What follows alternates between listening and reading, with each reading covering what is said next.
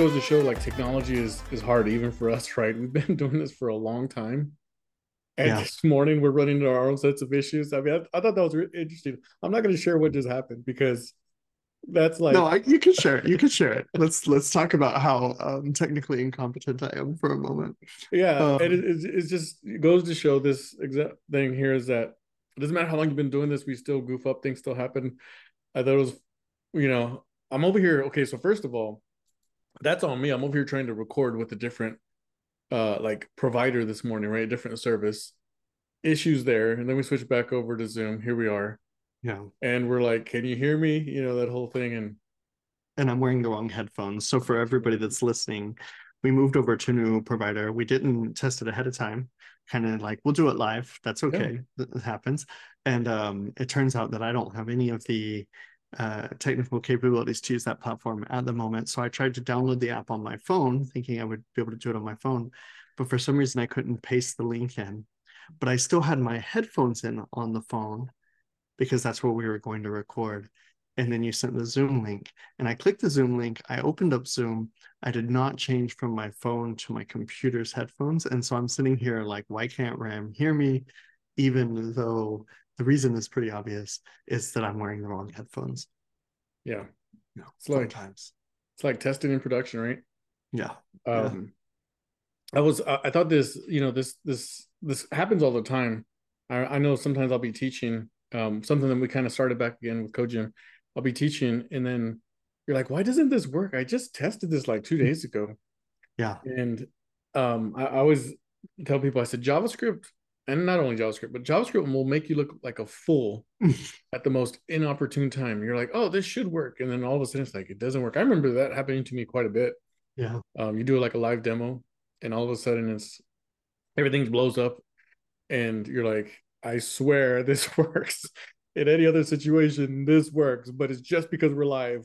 The demo flag is on or something and uh uh making me look like a fool Yeah. Yeah. That, I mean, that happened to me even just when the last gym session. Is that last weekend?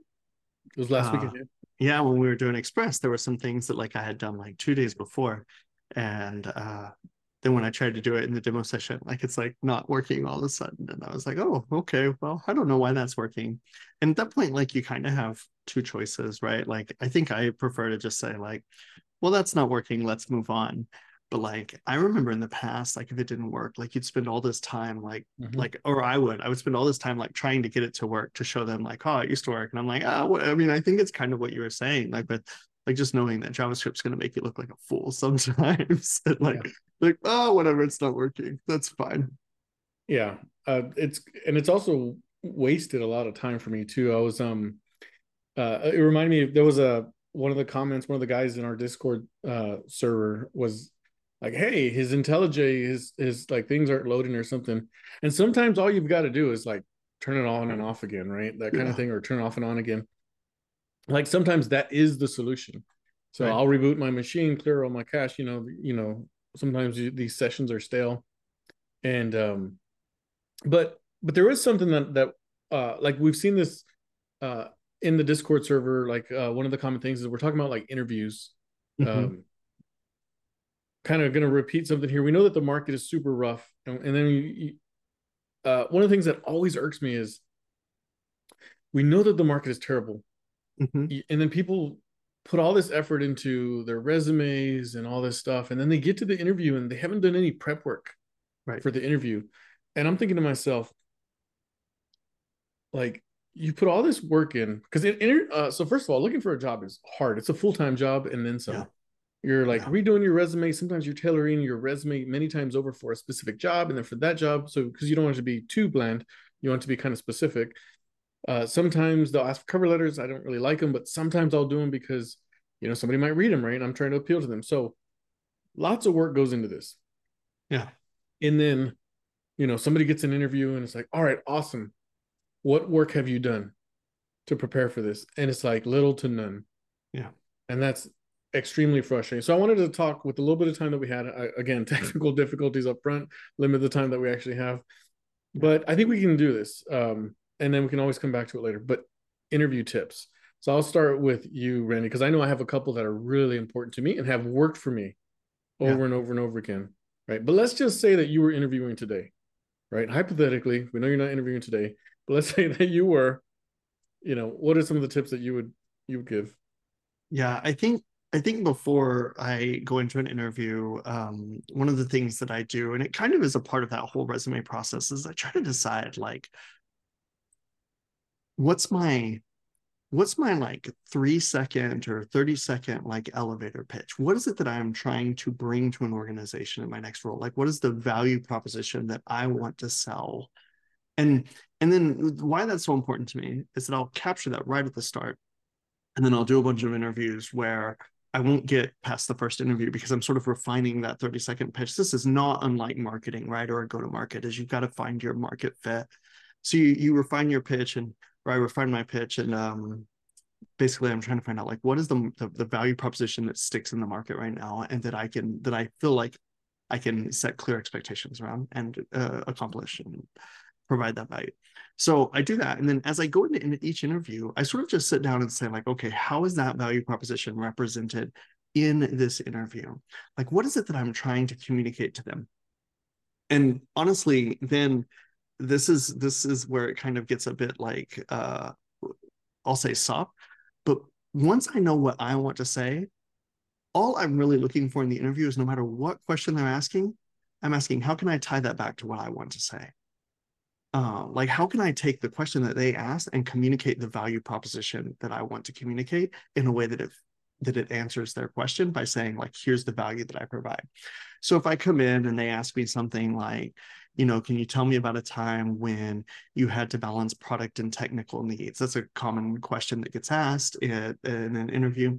And like my proposition is that I want to solve user or solve problems for customers, right? And so then I'll talk about like the way that I focus technology on delivering value to customers as a primary initiative and as a as a sort of secondary or, or sort of tangential or isomorphic part of that is delivering technology with quality so that we can continue to iterate. Um or whatever i don't know. I'm kind of making this up right now on the spot but like that's the real it. And like that's the that, I mean no that's but once you know your value proposition, that's really what it's all about to me. It's like, okay, I know what my value proposition is. They have a question that they're asking me. And like I'm going to answer that question kind of, but more important than answering their question is communicating my value. Um, because I want them to know that that's the thing I'm bringing to the table and that way we both are kind of clear-eyed about like what i do in an organization and if that's a good fit for the organization then i'm a good fit. And if it's not i'm not. And like that's the other thing that i think like when you talk about tips is like i don't I, i've sort of learned to not sweat rejection. Um like if they're like oh we're not going to move forward we're going to go in a different direction especially because i've allowed myself to kind of set these boundaries around like i'm coming and telling you what i do organization not you telling me what you want me to do so if they don't want me to do that thing, like, okay, cool. Like I'm not sad about that. We both we both had an opportunity to say, like, do we need this thing? And they said no. And that's okay. Like that's not a rejection to me. That's like saying, like, we don't we don't need that value in our organization right now. So I think those are the two the two big ones um, is to really understand my value proposition and how I can communicate that like every step of the way. Resume, you know, uh, the sort of phone screen, the technical interview, and even like the like i usually have to like at this point like you have to do like these leadership panels which are like panel discussions with the executive leadership team or whatever and um, how do i communicate that value? Like it's been a while since i've interviewed um, but at my my last interviewing round which was in february or so of last year the thing that i decided that i really wanted to communicate is that i like scale organizations by building trust not technology but trust. I build things that systems that engineers can trust. I build trust networks on like in communication, and that's how we scale the organization. And so that was like the the core driver. Everybody I talked to, I talked about how I build trust in an organization, how I build trust in an organization. Nobody was asking me about trust. Nobody asked like, how do you build trust in an organization? And that's important to understand. Is that like nobody's going to like softball you the question you want to answer. You you kind of have they ask you questions like, how do you balance product and technical needs? And I talk about how I build com- strong communication between product and technology and iterate on a solution to ensure that we all trust that we're going to reach the destination with not only the right solution, but the right implementation. And and that's like and that we're just talking about trust. And so i think a lot about that. And then the other one is like if somebody's like oh well you know we trust each other pretty good. We don't need somebody to come in and build trust in our systems and in our people then they may pass on me because and that's okay i think there's um there's a couple key things that i can pull out of what you uh, just mentioned and and first is that uh, first of all like if you were interviewing today you'd be interviewing for like director level positions or like a C-suite position, maybe like a CTO. Like ideally, I think that's that's where you are, not necessarily where you're going, but that's where you are. I mean, especially with the stuff that we've done, um, and potentially a CEO, right? Um, and and so if anybody's listening to this, you might be saying, "Man, well, well, Randy's at a different level than me, and so it's different." And I'd say that that's not really true, because you can still go in, even if you're a you know entry level engineer, you can still go in and say, "Okay, what's my value proposition? Because that's ultimately what you're doing is whether you like it or not i'm gonna come I, I, wrote a linkedin post on this not too long ago. Hey and and it ties back to a previous podcast episode which is you have to understand the game you're playing yeah and and goes back to like what something that simon sinek always talks about is you have to understand the game you're playing whether you like it or not this is a game or the game of life the game of uh having a career right you have to play the game unfortunately or you go start your own company. Like that's really the truth of it. If you don't like playing the game, you got to go start your own company. But if you're not able to go start your own company, guess what? You got to understand the game that we're all playing and then you got to learn to play it because the people that play it really well are the ones that get multiple interviews and they get multiple offers. Um, and they're very successful in this uh, phase, right? Which is interviewing the pre-job step. Um, and then they're successful in the in the job. But what I'm coming back to is you talked about like your elevator pitch, right? The value proposition, the, the value that you're going to bring to this company. Mm-hmm. And there's a couple things there. Is one is that no matter what level you're at, you can do the exact same thing. Absolutely. So even if you're an entry level career, entry level developer, engineer, product manager, designer, there's something that you want to bring to this company. Otherwise, what are you interviewing for? Right? right.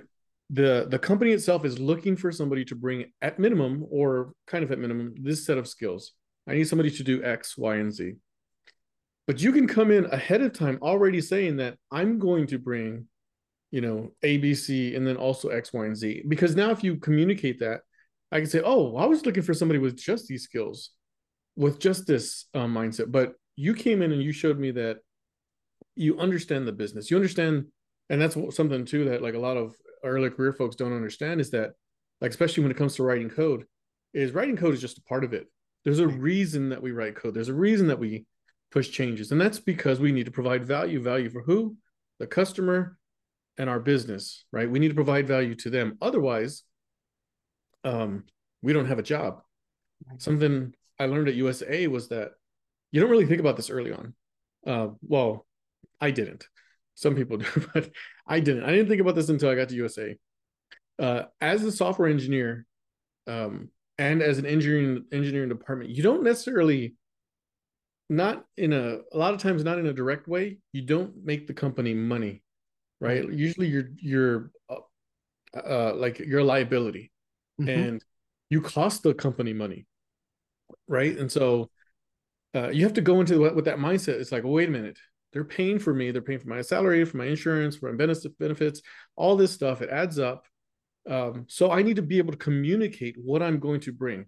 I'm not just going to come in here and say, "Oh, I'm pretty good at this," you know, uh, that JavaScript or C++. I'm really good at that.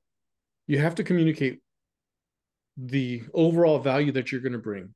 Very similar to what you just talked about. I'm going to come in here and I'm going to help us deliver solutions that are customer first, right? Customer centric, ultimately helping us to grow the business. We're going to uh, etc. That's something that that you have to work on, and that means that you have to do it ahead of time. Right. You have to. Right. You have to work on this pitch ahead of time, so when you get to the interview, you're not fumbling around, and you know, uh, ultimately like going tangentially in different directions, and then ultimately you lose your interviewer. So there's, that's kind of just the first part. Is everybody has an elevator pitch, everybody has um, a value that they can provide if you don't, you need to work on it because otherwise, why am I? Why do I want to hire you if you're not bringing any value? and I, I would say that's true in the interview and it's it's true in life. Like if I could if I could just like big picture that, I would just say know your value. Know your value. Like don't undervalue yourself, but don't oversell yourself either. Like if you oversell yourself, you tend to mismanage expectations. And expectations management is like like you mentioned software is like this or code is the smallest part of or the small part of what we do like most of what we do is communicate like try to figure out what the expectations are like 90% of the time i'm orienting i'm trying to figure out like who expects what and so like knowing your value is so important not just at the interview but throughout your career so know your value absolutely. Yeah. There's um a, a kind of a second part or a bigger part that uh, i wanted to come back to which is if you know the value that you're trying to bring you kind of know your direction right? So if i use you randy your your direction is you're you're gonna you want to lead an organization mm-hmm. or and and we know you're all we, we know that you're capable of leading an organization because you've done it in the past so that's that's where you want to go if you come in with that you're going to easily from the get-go very early you're going to say do our futures align call back to something that we talked about exactly. before is exactly. so if you have that elevator pitch if you've already decided where you're going and you come in and you say hey this is what i'm bringing and the company says well we really don't need all that we just need you to X, right? Then you can already early on say, I don't think our futures align. And if our futures align, I don't belong here. This is not the place for me. Yep. Something something that you're going to get really early on. And even if you're an early career engineer, you can identify this. Like, what are you looking for? Are you looking for a mentor? Are you mm-hmm. looking to really help the company grow? Like, what are you looking for? You develop the elevator pitch early on, you can really start to identify that. And then if you identify that and you come in and you go through the interview, well, do your futures align yes or no? And if not, well, honestly, like if you're early career, you're probably gonna take the job anyway because the market's so tight and you're gonna learn what you can. Right. But you're gonna still know if your futures align or not. You can try to make the adjustments. And if the if the company's not willing to make the adjustments to help you get where you need to go, no problem. You got some experience and you move on to the next place. Right. Absolutely absolutely yeah that's really key is that like that that future alignment like one of my old tech leads and mentors told me uh, know what you want to learn in your next job and i think what what we're really talking about here is like uh, the interview right and so like knowing what you want to learn should influence that elevator pitch but at its core what we're really saying is like know what you want out of a job and know what you bring to that job before you even start applying. And and you're right. Like, I mean, the market's tough. And so some of this seems like, ah, well, what I want out of a job is a, a paycheck. And that's that's okay.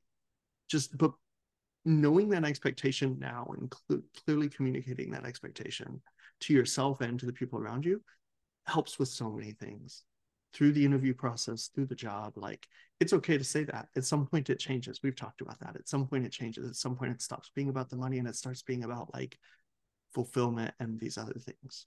Right. So um you gave some tips. And so i like to here's a tip that is has worked for me many times over yeah continues to work for me and i, I want to share it and i've shared it with some folks and that is control the interview um i go into an interview and i want to control it and i mean you could say maybe it's because i'm a control freak because i kind of am in certain aspects i am a control freak uh, I like total control over certain things. But when I go into an interview, that's my time. Like, so somebody else has set it up. But, you know, okay, so when I was early doing interviews like years ago, I'd go to an interview super nervous, um, hoping I could get the job, you know, um, hoping that they like me. And and you get more and more comfortable with things, and you also build in your confidence of like your skills, what you bring to the table, what you can do. Like today, you know, you tell me, hey, you can't build this thing. I'm like, here, hold my beer. I'm gonna go do it, right? Because that's how I feel about even if I don't have the skills, I know that I can get there really quickly and I can figure it out. So right. early on, I go in interviews, you know, I'm kind of nervous, this and that.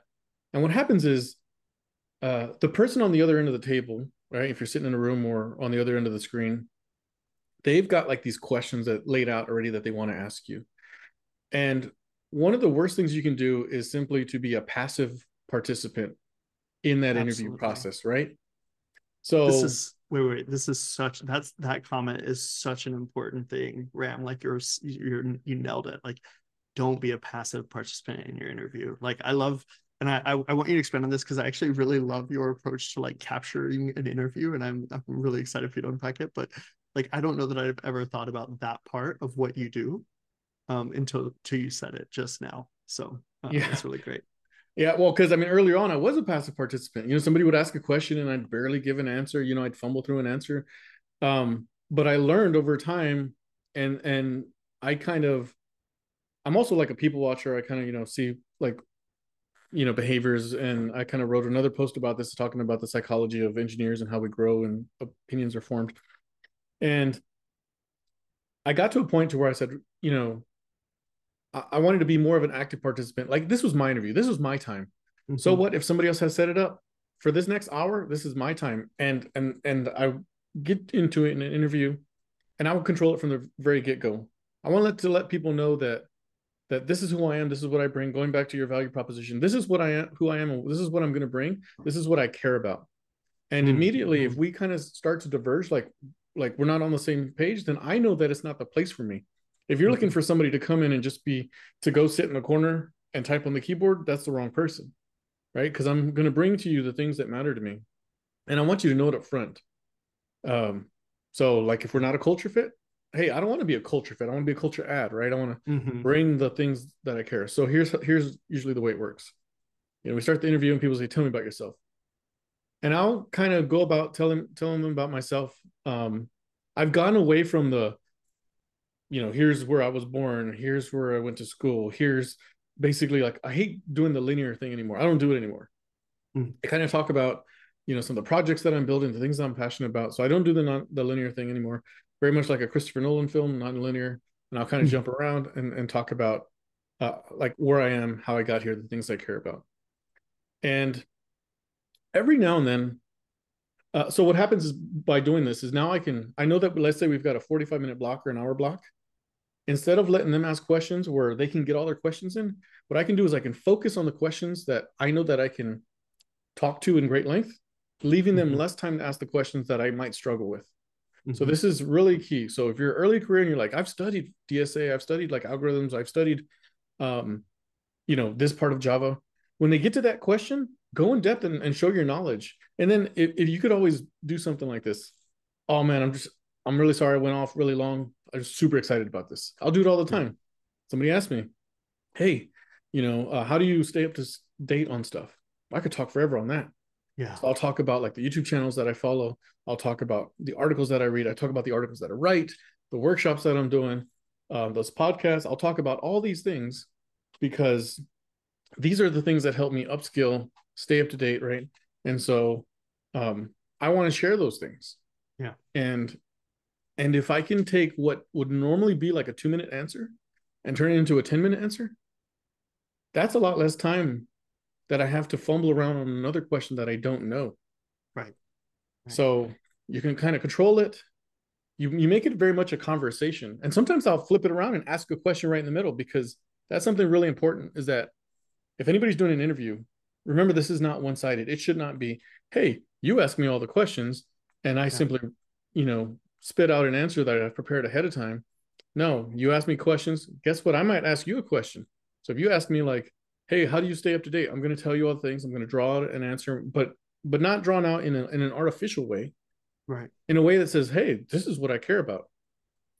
And then I might say, you know, what do you use to to stay up to date? Because I'm curious. I'm always looking for for exactly. other resources, right? Yeah, becomes a conversation. Um, you know, here we are, we're talking, we're conversing, I'm eating up all the time. But I want to say, I want to like get to the real reason that all this matters is that, and and I think you know we've we both talked about we've both talked to folks like online and in person, and you know people are looking for like ways to help improve their interviewing. How do they land the job? And here's what it comes down to: like bottom line, when you're interviewing, the whole purpose is to see do I want you on my team? Yep. Do I want to work with you? So in that hour, right, or 30 minutes, it's I have to convince you that we're going to work good together. That we're going to we're not going to clash. If we clash, right. I can guarantee you it's a hard no. Right? right? I've I've done it before. I'm like, man, this person is real abrasive. They have too mm-hmm. strong opinions. And I've done it before too accidentally.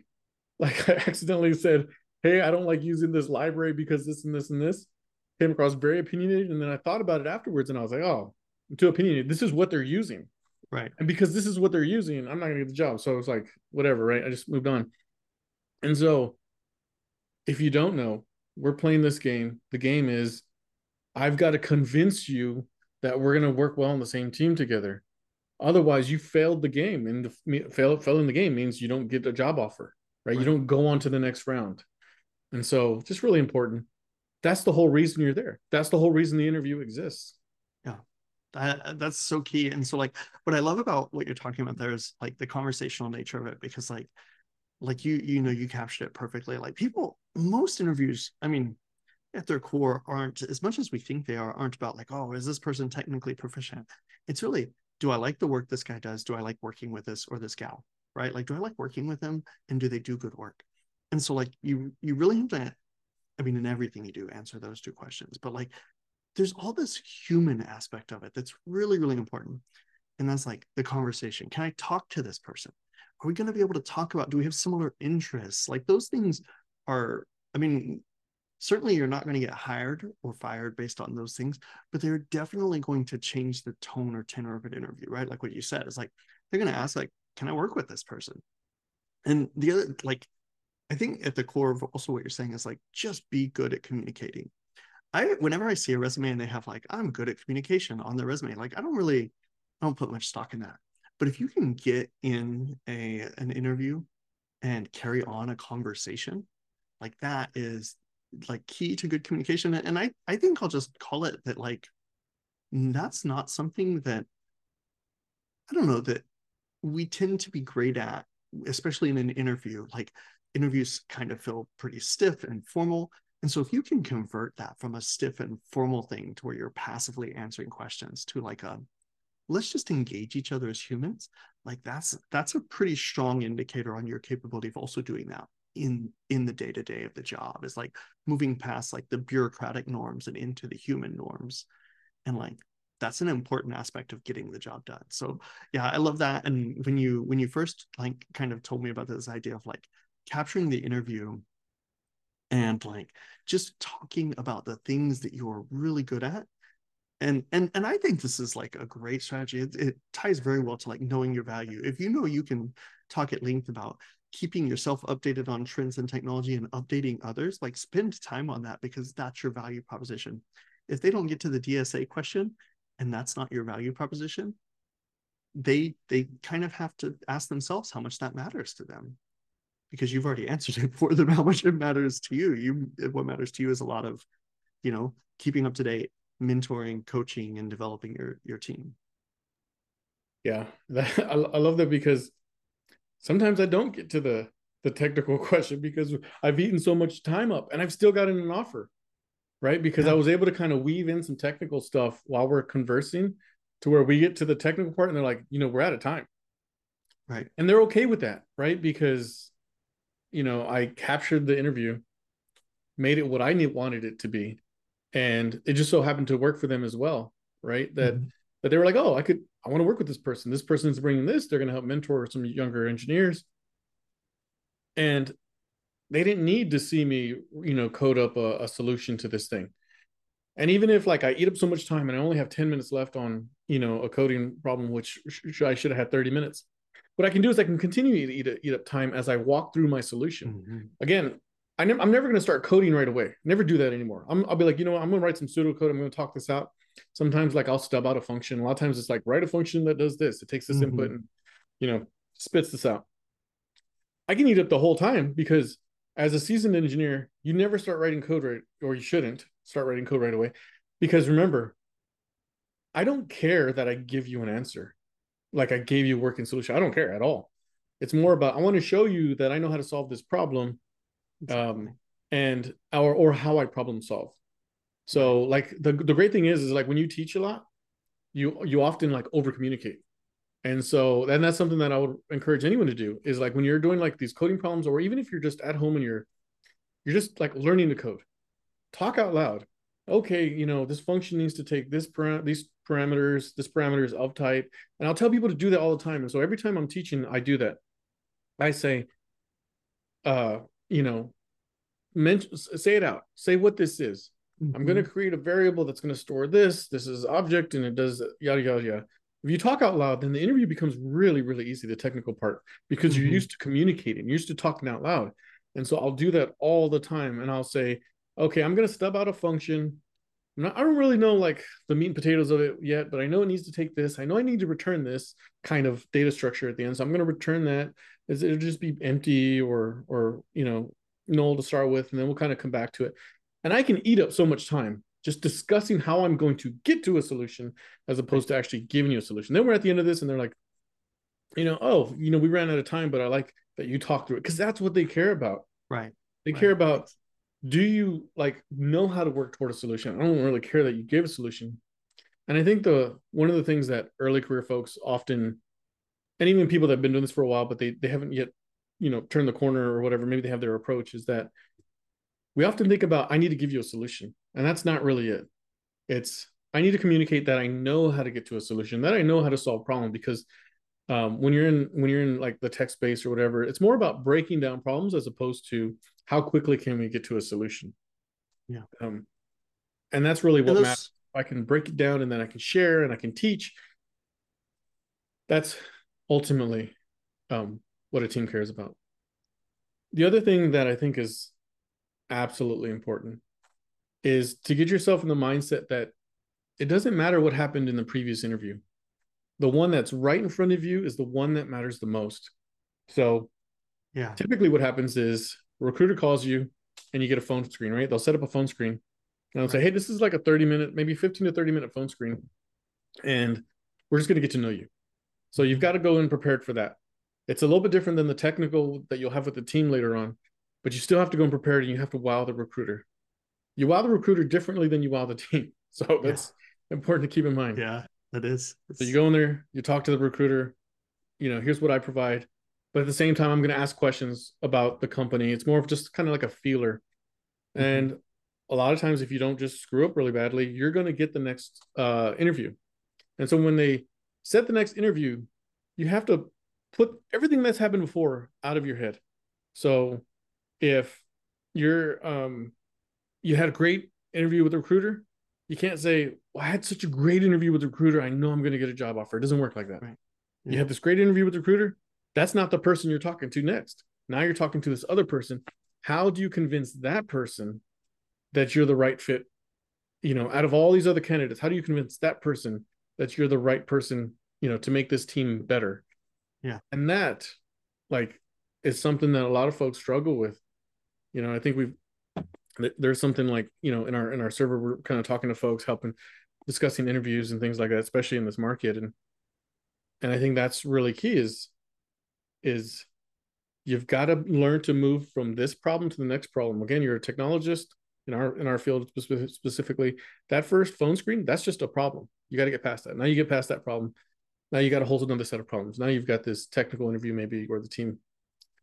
In your case, right, you might have like five interviews because you know at the at the kind of like the level that you're interviewing for, and so you just move on from problem to problem and you solve them as individual problems. And if you can do that, you can succeed.